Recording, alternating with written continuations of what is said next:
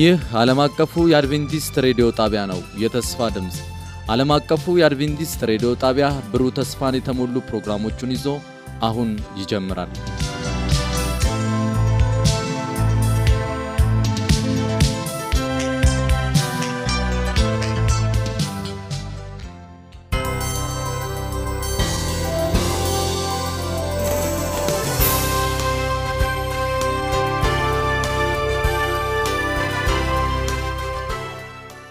ሰላም ጤና ስጥልን። የተወደዳችሁ የዓለም አቀፉ የአድቬንቲስት ሬዲዮ አድማጮች እንደምን አላችሁ?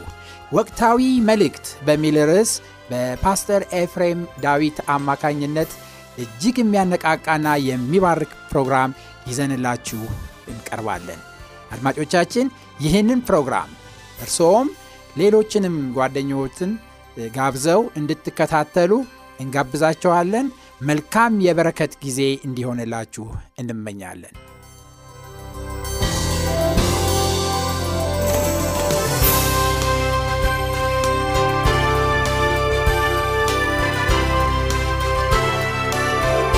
ወቅታዊ መልእክት በፓስተር ኤፍሬም ዳዊት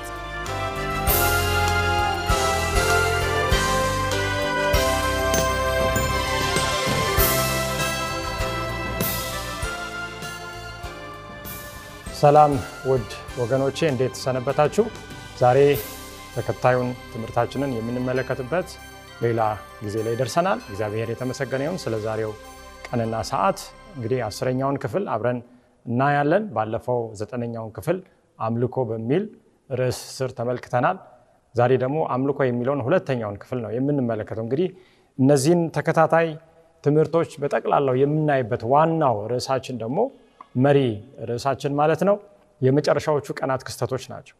እንግዲህ እነዚህ ክስተቶች ጌታችን ኢየሱስ ክርስቶስ በሰማያዊ መቅደስ የሚያደርገውን አገልግሎት ጨርሶ ከመውጣቱ በፊትና እንደገናም ደግሞ ከጨረሰ በኋላ በፍጥነት የሚሆኑትን የምንዳስስበትም ይሆናል ማለት ነው። ነገር ግን እንደ እግዚአብሔር ሕዝብ በዚህ በመጨረሻ ጊዜ የሚያጋጥመን ተግዳሮት ምንድን ነው? ከፍተኛ የሆነ የማታለል ስራን ሴጣን በሚሰራበት ጊዜ በቃሉ አማካኝነት እውነትን ከውሸት እንዴት እንለያለን፣ በየትኛውስ ክፍላችን ቆመን ነው ጌታ ኢየሱስን የምንጠብቀው የሚለውን በአጠቃላይ በተለያዩ ርዕሶች የምንመለከትበት ነው። አምልኮ የመፈጠራችን የመኖራችን ህልውና እንደሆነ ባለፈው አይተናል። ምንድን ነው አምልኮ? ለምንድን ነው የምናመልከው? ማንን ነው የምናመልከው? እንዴት ነው የምናመልከው? መቼ ነው የምናመልከው? የሚለውን ተመልክተናል። ዛሬም ይህንን ክፍል እንቀጥላለን። እንግዲህ በመጨረሻ ዘመን እጅግ የጉዳዩ መንፈሳዊ ጉዳይ ማለት ነው ማዕከል ሆነ የሚመጣው እግዚአብሔርን በእውነትና በመንፈስ ማምለክ ወይም አለማምለክ የሚለው ጉዳይ ነው እና የዛሬውን ትምህርታችንን ከመቀጠላችን በፊት እንግዲህ መጸለይ ያስፈልገናል። ሁሌም የእግዚአብሔርን ቃል በምናጠናበት ጊዜም ቢሆን በኋላም ጸሎት አድርገን መደምደም አለብን። ከኔ ጋር በያላችሁበት ጸሎት እንድታደርጉ ጋብዛችኋለሁ። እንጸልይ። ቅዱስና ጻድቅ የዘላለም አምላክ የሰራዊት ጌታ እግዚአብሔር አብ፣ እግዚአብሔር ወልድ፣ እግዚአብሔር መንፈስ ቅዱስ ስለሰጠህን መልካም የነፃነት ጊዜ ቃልን የምናጠናበት ጊዜ አንተን ፈልገን የምናገኝበት ጊዜ እጅግ አድርገን እናከብረሃለን። ጌታ ሆይ ይህ እድል ከኛ እንዳይወሰድ ከመወሰዱም በፊት ደግሞ ከአንተ ጋር ውሳኔውን አድርገን ትክክለኛውን አቋም ይዘን መገኘት እንድንችል እንድትረዳ ምን አይነት ጊዜ ላይ እንደቆምን ማስተዋል እንድንችል በትክክል በእውነት በመንፈስ አንተን ማምለክ እንድንችል በቃልህ ትእዛዝን በመታዘዝ ፍቃድን በመፈጸም ማምለክ እንድንችል እንድትረዳን እንጸልያለን። በዛሬውም ቃል ውስጥ አንተ አስተምረን፣ እኔን ባሪያን እርዳ፣ ህዝብንም የሚያዳምጠውን ሁሉ ይህንን ስለምትሰማ ሆይ እናመሰግናለን። በልጅህ በጌታ በኢየሱስ ክርስቶስ ክቡር ስም አሜን። እንግዲህ ይህንን ዘመን በምንመለከትበት ጊዜ ሁለት አይነት የአምልኮ ፍልስፍናዎች አሉ ማለት ይቻላል። ሁለት አይነት እነዚህ ሁለት አይነት የአምልኮ ፍልስፍናዎች በመጽሐፍ ቅዱስም ይገኛሉ። አንደኛው እግዚአብሔርን ማዕከል ያደረገ አምልኮ ነው፣ ልክ የአቤል አይነት አምልኮ። ሁለተኛው ሰዎችን ማዕከል ያደረገ ነው፣ ልክ እንደ ቃየን አይነት አምልኮ። እግዚአብሔር ማዕከል ያደረገ አምልኮ እንግዲህ እንግሊዝኛ ተናጋሪዎቹ theocentric worship የሚሉት ነው። ሰዎችን ማዕከል ያደረገ አምልኮ ደግሞ አትሮፖሴንተሪክ ወርሺፕ የሚለው ነው። የሆነ ሆኖ እያንዳንዱን እንመለከታለን። አምልኳችን ማንን ማዕከል ያደረገ መሆን እንደሚገባውን በዚህ ትምህርት ስር እንመለከታለን። እንግዲህ እግዚአብሔርን ማዕከል ያደረገ የሚለውን አምልኮ በምንመለከትበት ጊዜ በኢሳይያስ ምዕራፍ ስድስት ያለውን የነቢዩ ኢሳይያስ ታሪክን በመመልከት እንጀምራለን። ነቢዩ ኢሳይያስ የእግዚአብሔር ባሪያ መልእክተኛ እንደሆነ እናውቃለን። ይህ ባሪያ ከእግዚአብሔር መልእክትን ተቀብሎ ለሕዝብ የሚናገር ከሌሎች በተሻለ መልኩ ቀርቧል ወደ እግዚአብሔር ተብሎ የሚወሰድ ነው። ነገር ግን እውነተኛ አምልኮ ውስጥ በገባ ጊዜ ምን አይነት ምላሽ እንደሰጠ እናያለን። ኢሳያስ ምዕራፍ 6 ቁጥር 1 እንዲህ ይላል፣ ኦዚያ ንጉሥ በሞተበት ዓመት እኔ እግዚአብሔርን በረጅሙ ዙፋን ከፍ ባለ ተቀምጦ አየሁ። ምን አልኩ? አየሁ ይላል። የልብሱም ዘርፍ መቅደሱን ይሞላ ነበር። እንግዲህ በዚህ አምልኮ ውስጥ ማንን ነው የምንመለከተው? እግዚአብሔርን ነው የምንመለከተው። ምክንያቱም ኢሳይያስ ራሱን ሳይሆን እግዚአብሔርን ነው ያየው። እንዴት ሆኖ ከፍ ባለው ዙፋኑ ከፍ ብሎ ተቀምጦ ያለውን አምላክ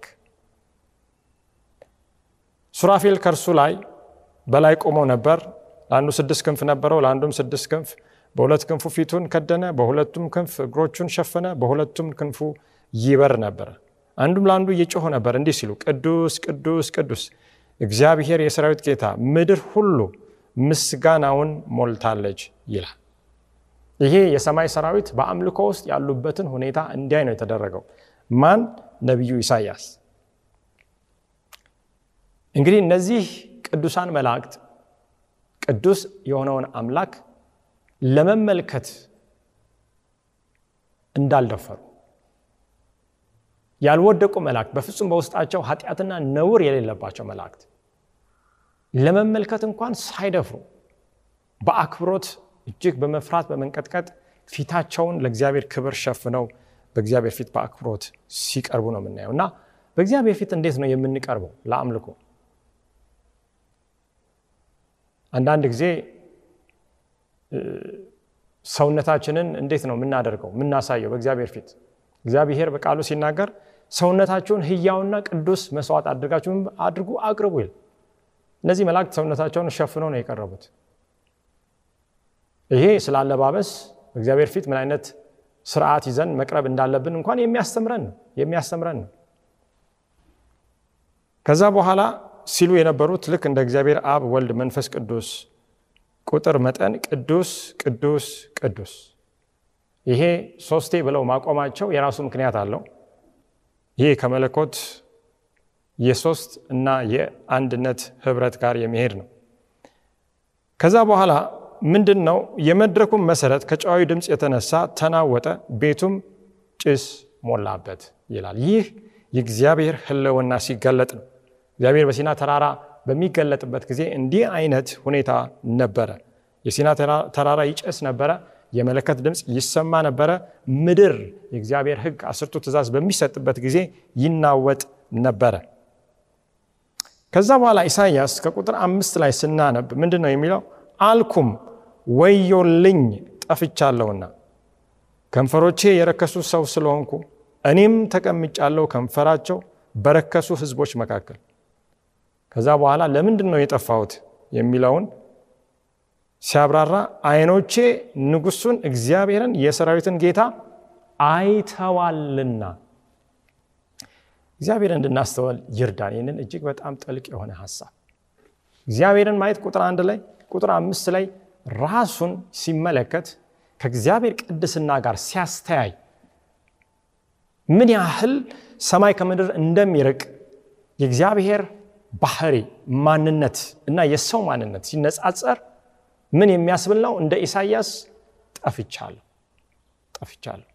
ይሄ እውነተኛ አምልኮ ነው። እግዚአብሔርን ማዕከል ያደረገ እግዚአብሔርን መካከል ላይ ያስቀመጠ አምልኮ ነው። ሌላ ነገር በፍጹም ምስል ውስጥ የሌለበት ማለት ነው። ስለዚህ እነዚህ ያልወደቁ ቅዱሳን እንኳን እጅግ በጣም በመፍራት በማክበር ይህንን አምላክ ሲያመልኩ ሳለ ኢሳይያስ በዚህ አምልኮ ውስጥ እንዲሳተፍ ሲጠራ የራሱን ምን አየ? መጥፋት ተመለከተ። እንግዲህ እውነተኛ አምልኮ እየሆነ ሳለ ነው በእግዚአብሔር መቅደስ ውስጥ እንደገናም ደግሞ በምድር ላይ በእግዚአብሔር ሰው በኢሳይያስ ሕይወት ውስጥ የምንመለከተው። ከዛ በኋላ እንግዲህ ይህንን ካለ በኋላ ይህንን የኑዛዜ ቃል ይህንን እሱ የማይረባ የማይጠቅም እንደሆነ የንስሐን ጸሎት ካደረገ በኋላ ቁጥር ስድስት ላይ ከሱራፌልም አንዱ ወደ እኔ በሮ መጣ፣ በእጁም ፍም ነበረ ከመሰዊያ በጉጠት የወሰዱት። አፌንም ዳሰሰበት፣ አለም እነሆ ይህ ከንፈርህን ነካ፣ አመፃህም ካንተ ራቀች፣ ኃጢአትህም ምናለች ተሰረየች። አያችሁ፣ እውነተኛ አምልኮ ወደ ምን ይመራል? ራስን ወደ መመልከት፣ መጀመሪያ እግዚአብሔርን ወደ መመልከት፣ ከዛ በኋላ ወደ ንስሐ አምላክን መመልከት፣ ራስን ማየት፣ ከዛ በኋላ ንስሐ፣ ከዛ በኋላ ከእግዚአብሔር ዘንድ ደግሞ ምህረትን መቀበል ምህረትን መቀበል። በኋላ ቁጥር ሰባት ላይ ስናይ እግዚአብሔር አመፁን ከሱ ካራቀ በኋላ የተናዛዡን ኃጢአት አርቆ ተናዛዡን ካዳነ በኋላ ቁጥር ሰባት ላይ ምንድን ነው የሚለው? የእግዚአብሔርንም ድምፅ ሰማው እንዲህ ሲል ማንን እልካለሁ? ማንስ ይሄድልናል አልኩ። እነሆም እኔን ላክ ይላል ኢሳያስ። እዚህ ጋር የምንመለከተው አምልኮ እኛን የሚቀየር እንደሆነ ነው። እኛን ወደ ማን የሚያስጠጋ? ወደ እግዚአብሔር። እግዚአብሔርን ወደኛ የሚያወርድ አይደለም። እግዚአብሔር በዙፋኑ ተቀምጦ ባለበት ነው ያየው። እሱ ማየት እንድንችል እግዚአብሔር ዛሬም ይፈልጋል። ነገር ግን ኢሳያስ ወደ እግዚአብሔር እንዲቀርብ ከተደረገ በኋላ ይቅር ከተባለ በኋላ አምላክን ከተመለከተ በኋላ ማን ይሄድልናል? ይህንን አምላክ ማን ያስተዋውቃል? የእግዚአብሔርን ፍቃድ ለሕዝብ ሄዶ ማን ይነግራል?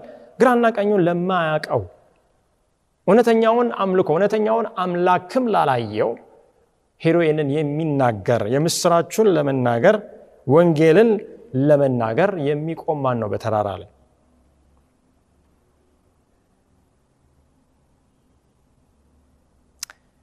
ከዛ በኋላ ቁጥር ዘጠኝ ላይ ዓለም እግዚአብሔር ወይም ከእግዚአብሔር የመጣው ቃል ሂድ ለዚህም ህዝብ ተናገር የሚለውን እንመለከታለን።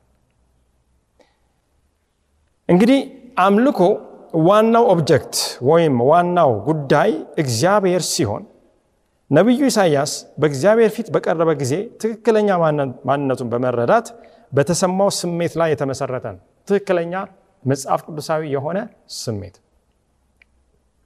ራስን ከጉዳዩ የሚያወጣ አምላክን በጉዳዩ ማዕከል ላይ የሚያደርግ ነው አምልኮ። እንደ ጴጥሮስ ጴጥሮስ ጌታ ኢየሱስን በተመለከተ ጊዜ ያንን አሳ እነሱ ሌሊት ሙሉ ሲለፉ ያላገኙትን ጌታ ኢየሱስ በመጣ ጊዜ ያንን አሳ በሚያገኙበት ጊዜ ምንድን ያለው? እኔ ኃጢአተኛ ነኝ፣ ከኔ ምን በል ራቅ ራቅ።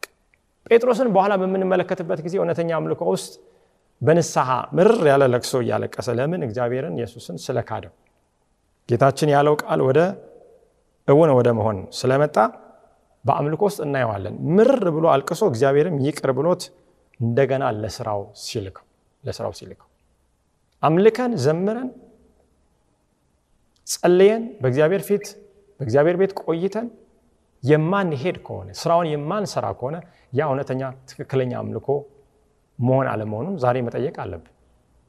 ምክንያቱም እግዚአብሔርን ያዩ ሰዎች በአምልኮ ውስጥ እሱን ማዕከል ያደረጉ ሰዎች በኋላ ለእሱ ሲላኩ ነው የምንመለከተው። እንግዲህ ወደ ዘጸአት ምዕራፍ 32 እንሂድና በዛ ስፍራ የሚደረገውን ደግሞ ሰውን ማዕከል ያደረገ አምልኮ እንመልከት። አሁን እግዚአብሔር ማዕከል ያደረገውን አምልኮ ተመልክተናል። ዘጸአት ምዕራፍ 32 ከቁጥር አንድ ጀምሮ ስናነብ እጅግ የሚገርም ትዕይንት ነው እየሆነ ያለው። በዚህ ስፍራ ሙሴን፣ ኢያሱን፣ አሮንን እንዲሁም እስራኤልን ሕዝቡን እንመለከታለን።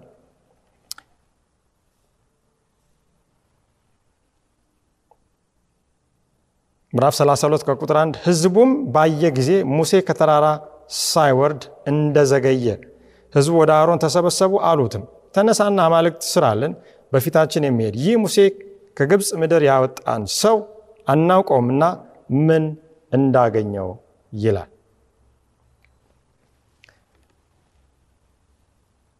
ጌታችን ኢየሱስ ክርስቶስ በሙሴ ተመስሏል። ሙሴ ወደ ተራራ ሄዶ ዘግይቷል። ጌታችንም ኢየሱስ ዛሬ ለብዙዎች የዘገየ ይመስላል። ነገር ግን እግዚአብሔር አይዘገይም፣ እግዚአብሔር አይቸኩልም። ራሱ ፍጹም perfect በሆነው ሰዓት ይመጣል።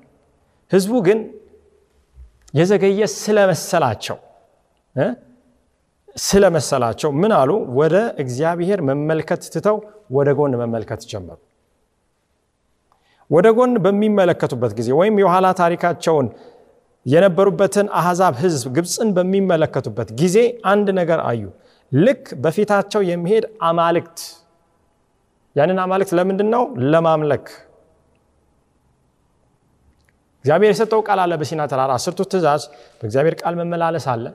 ነገር ግን አሁን እየመራቸው ያለው ሙሴ በፊታቸው አልታየምና ዘግይቷልና ወደ ጥንቱ ወደ ድሮ ወደ አዛብ ልምድ ለመመለስ ጥረት ሲያደርጉ ነው የምናየው። ከዛ አሮንም በሚስቶቻችሁ በወንዶች በሴቶች ልጆቻችሁ ጆሮ ያሉትን የወርቅ ቀለበቶች ሰብራችሁ አምጡልኝ አላቸው። ከዚህ በኋላ እንግዲህ የወርቅ ቀለበቶች ተሰብረው መጡ፣ የጆሮ ጌጦች። ከዛ በኋላ በመቅለጫ አቀለጠው፣ ቀረጸው። ምን ሰራ? ጥጃ።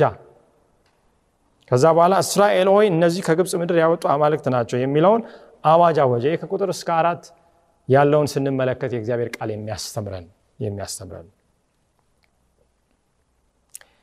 አያችሁ፣ ኢየሱስ ክርስቶስ ዛሬ ለብዙዎች የዘገየ ስለመሰለ ሰዎች ትዕግስት አጥተው የራሳቸውን መንገድ ጀምረዋል።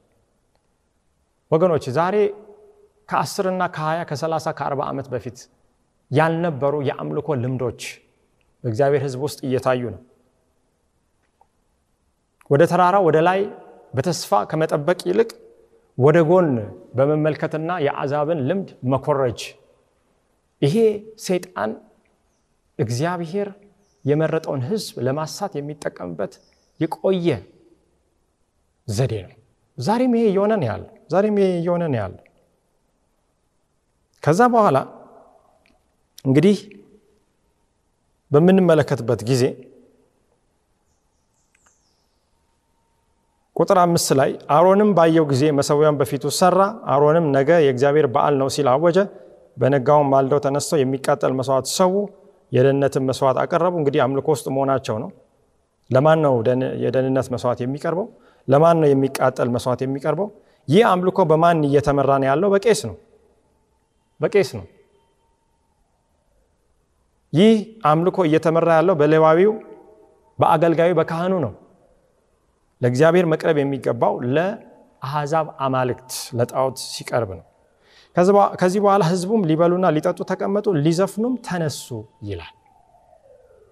አያችሁ ዛሬ ቀስ በቀስ ወደ እግዚአብሔር ሕዝብ እየገባ ያለ የአሕዛብ አይነት የጣዖት አይነት አምልኮ አለ። ብዙ ጊዜ የተለያዩ ፕሮግራሞች ላይ ልክ መዝሙር ማለት እግዚአብሔርን ማምለክ ማለት ሰውን ለማስደሰት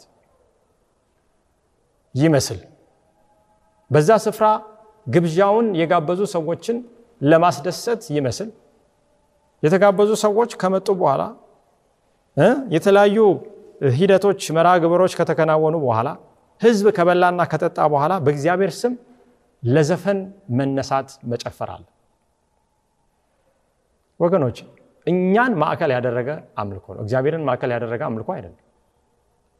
እግዚአብሔር ዘወትር የሚመለክ አምላክ ነው።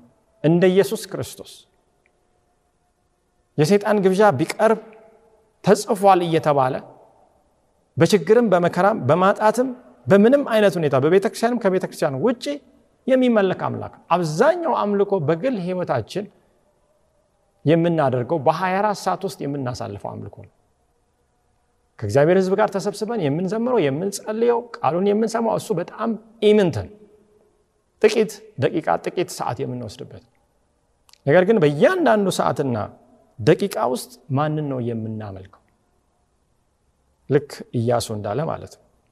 ስለዚህ መብላት፣ መጠጣት ከዛ በኋላ ሆድ ሲሞላ ልክ የሀገር ሰው እንደሚተርተው ጭንቅላት ባዶ ይሆናል። ከዛ ሊዘፍኑም ተነሱ።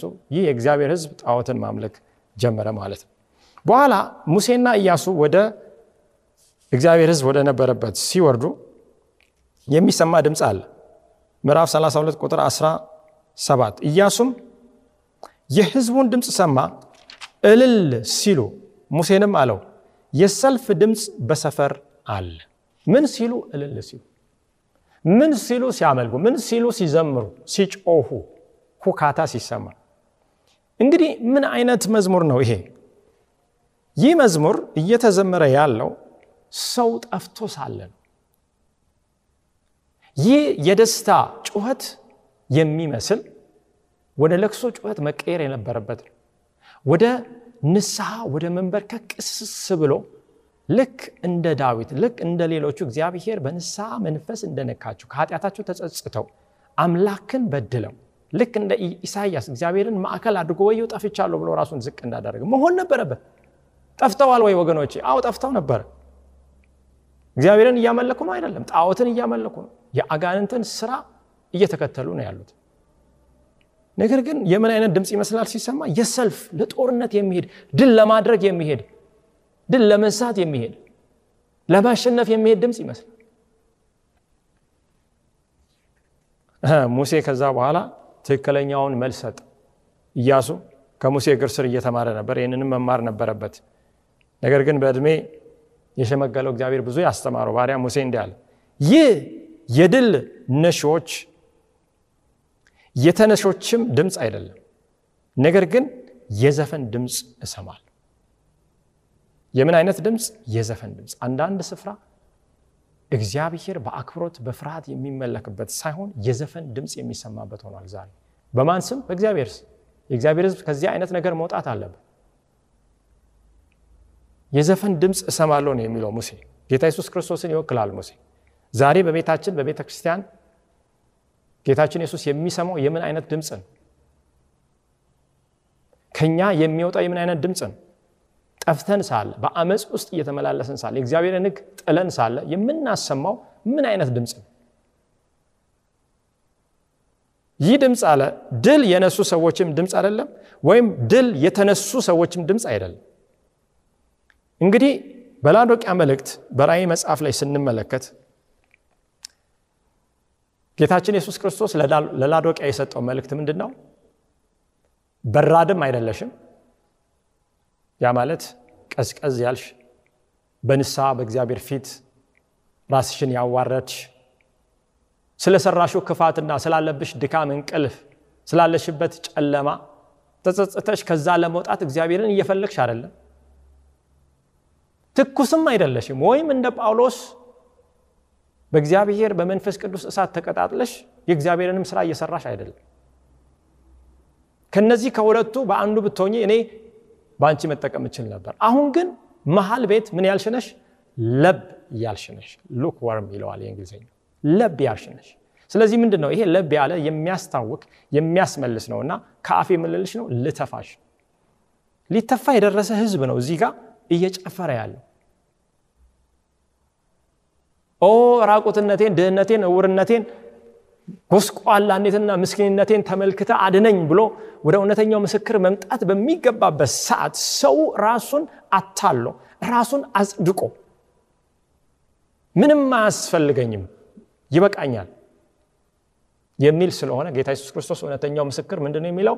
ልተፋሽ ነው ነው የሚለው ከዛ በኋላ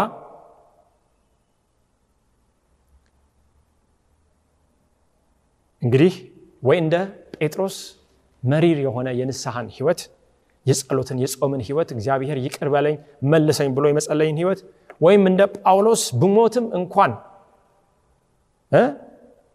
እንደሱ መሆን እፈልጋለሁ የምንል ለወንጌል የተላክን ተልከን የምንሰራ አይደለም። ነገር ግን መሀል ቤት ሆነን እንደዚህ ከሆንን እጅግ የሚያሳዝን እንደሆነ ያስተምረናል።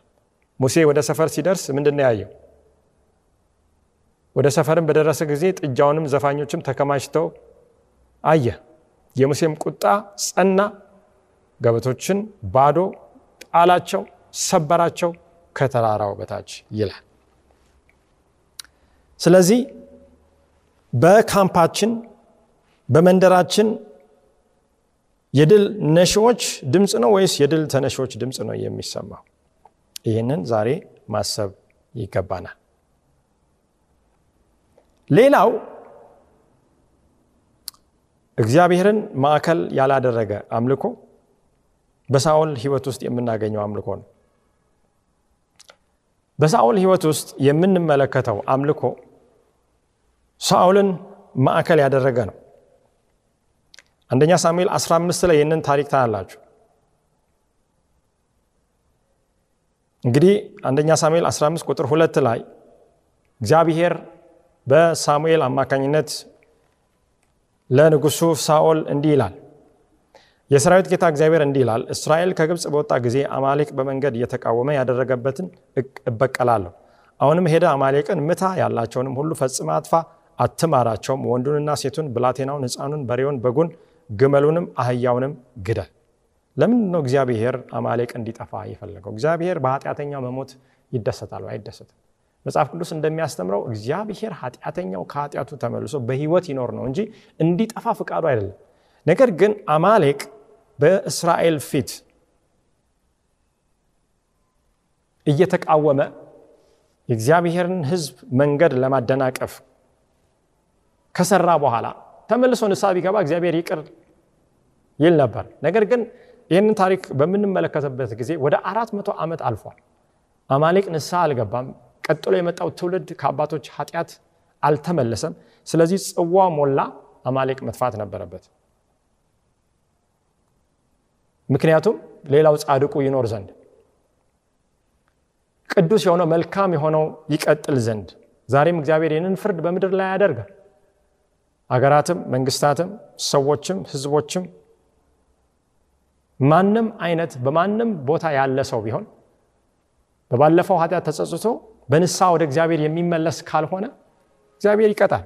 እግዚአብሔር ሌላው ይኖር ዘንድ ሌላው ይድን ዘንድ ከመንገድ ላይ ደንቃራ የሚሆነውን ነገር ማስወገድ ይፈልጋል።